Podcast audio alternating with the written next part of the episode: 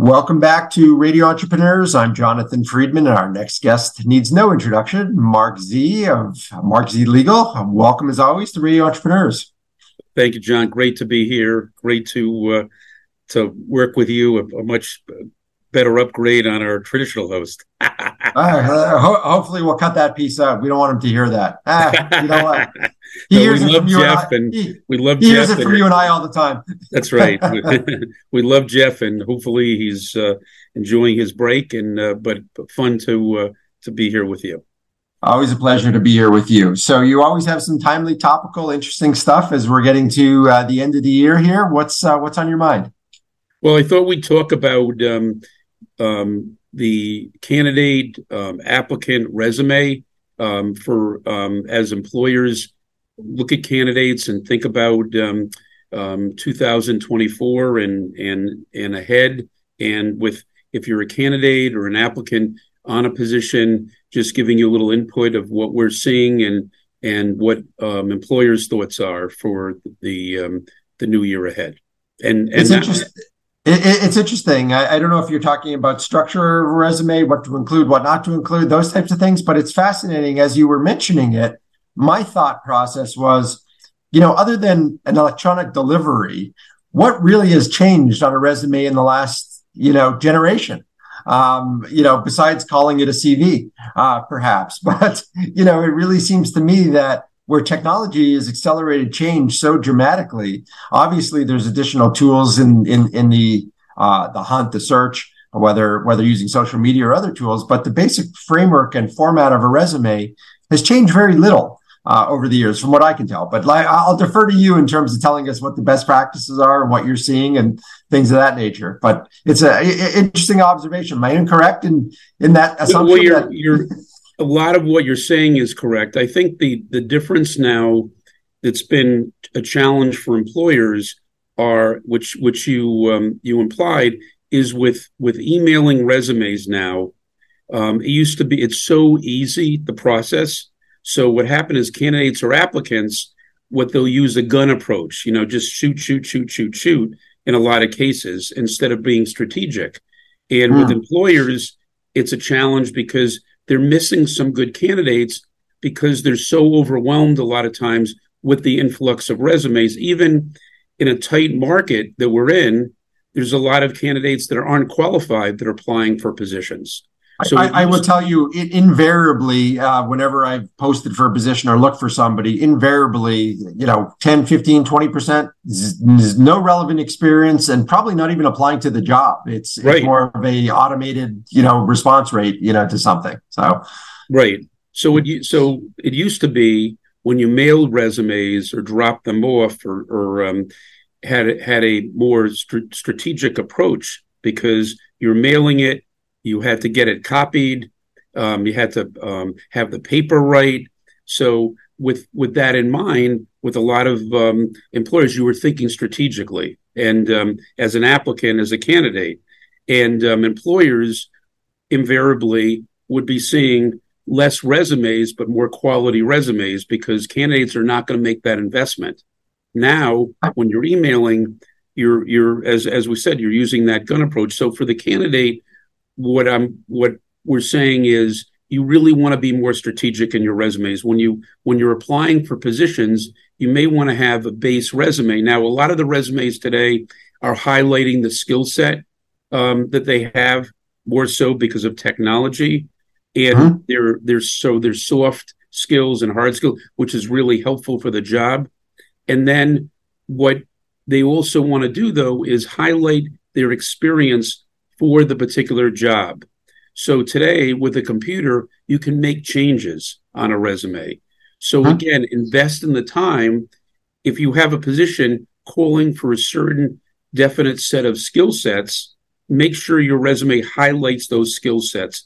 Don't bury them in the resume. Really sort of answer. It's like answering um, an email or a letter with what needs to be um, a definite in the position. In other words, so really tailor it, tailor sets, towards tailor towards the specifics that the position may be uh, requiring and, and and make it excellent. Correct. Now, so that so that an employer, when they see your resume, will not only take notice, but they'll also have have a chance to really evaluate you and you'll stand out. As opposed to if you're burying information or sending one resume and you're burying it, and empl- employers are either using um, uh, means on the computer to come up with those um, particular skill sets and experience, whether it's done by a, um, a, uh, a computer generated like artificial intelligence, or you have somebody looking over the resume and saying, and you're saying to the person, here are the key words. And if it gets buried, that's not going to be helpful to the candidate or the employer because the employer will lose out in meeting you potentially and losing out in key candidates because they have so many resumes that are not qualified. And you who are qualified are going to lose out because your skill set and experience is not standing up. I, I was smiling before, Marc, because I've got a, a, trip down nostalgia uh, lane that came up to my mind that you'll probably remember. Double parking on Boylston Street to run into Copy Cop to get your box of resumes. Right. who, did, who, didn't do that at one point? Um, so, uh, what a couple of things that come to mind um, in in in today's uh, sort of environment, uh, maybe a little bit different uh, through the generation, is is the amount of of uh, movement. Um, you know, people have a tendency today, and you know, you see a lot of resumes, a lot more than I do. Um, but uh, you know, there's people that that have a lot of transitions in their in their careers, either organizationally or or sector.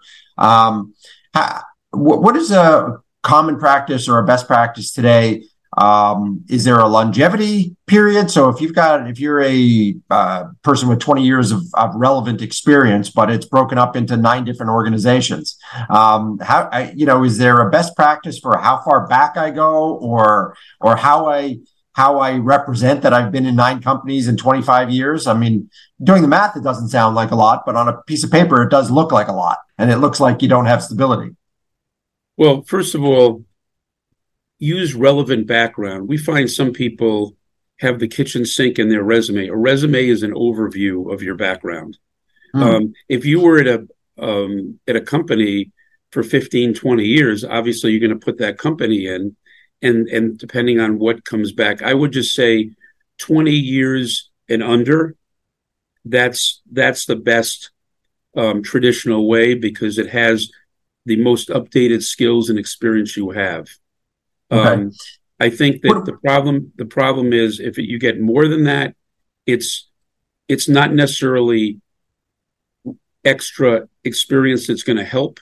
And unfortunately, um, a lot of the positions are not demanding the extra experience. So if you have, um, say, 20 years of, of very relevant experience, that's fine. If you have less than that, say you had a career change and now you have 13 years versus 20 years of experience, a job might only be calling for five to eight. So I would put in the relevant experience, but any experience over 20 years, unless it's really, really significant, that's not necessarily important to employers unless it really stands out as a, either part of what the um, what you were doing is part of a part of the overall company that you were there for 25 years. So you want to mm-hmm. include that. But other than that, it's got to be something that really stands out. So keep it so keep it tailored. One one other um, question in that vein is what happens in the event of um, and I'll just you know create create a scenario.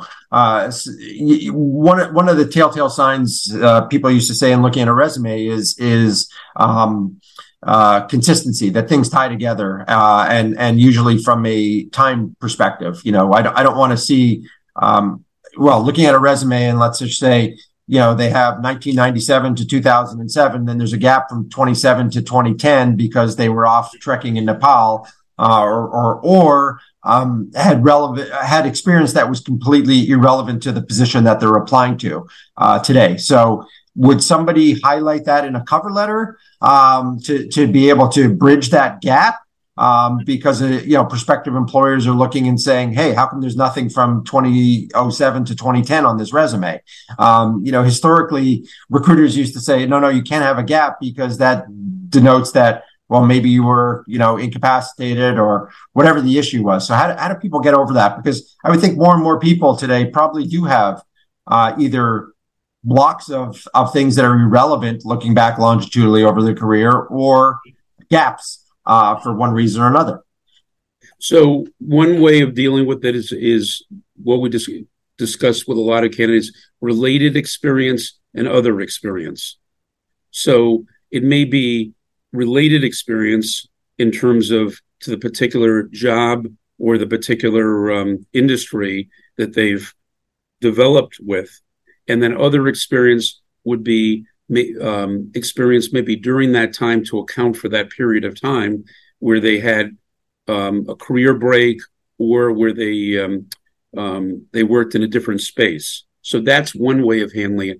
The other way of handling. So you would so you wouldn't typically suggest that in that scenario that something is set up chronologically that it, it's really around no, experiences. No, okay. well, two things. One is what I just said. Um, uh, you know, professional related experience and other um, experience. The other one is do it chronologically, as you're saying, but explain it. In other words, at the end of the responsibilities, put reason for leaving. Gotcha. Um, and then um, you can put career break, travel, you know, traveling, you know, or something like that to, and then they would explain it. That's so, what one other interesting thing, and it's been a recent debate uh, amongst one of my kids: uh, uh, address or no address we, we've gone, I think, full circle on that. And, and given that, you know, geography used to matter and didn't seem to matter while uh, everyone was working remotely, is it coming back to being relevant to employers? Um, I guess, obviously, if they're looking for somebody to be in the office full time. So would you suggest a resume include an address or doesn't include an address today? I say if you're local and you're, you know, you're, um, it's a local position, then put your address down. If you're not local, but you could you're interested in that position and it's a re- remote position and it's a position that you can um, or work hybrid in that role by commuting during the times the employer would allow then what i would do is i would put your um, your email address and your phone number hmm. and then when you talk to the employer then if they have a question about being local and where you are absolutely then you disclose that but what happens is for employers they want to know if, if it's a local job, they want to know if somebody's local. But if it's a job that could be hybrid or a job that can be remote, location doesn't matter. And so it's good to take that out of the equation and just focus on your contact information. Yeah, your response is completely consistent with how you open the segment, which is tailor, tailor right. to the specific role that you're applying to. Correct. I couldn't have said Excellent. it better.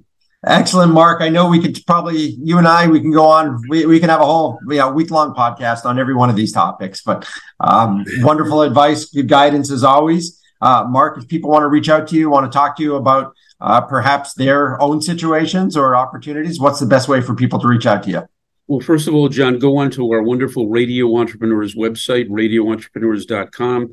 Google Marc Z, M A R C, and the letter Z, marczlegal.com, M A R C Z L-E-G-A-L dot com or 617-338-1300. Excellent. This has been a Marc Z moment on Radio Entrepreneurs. Always a pleasure. Always great to get your insights. And uh, you. Marc, you're always timely and topical. Uh, Thank you, John. We'll be right back with another segment on Radio Entrepreneurs.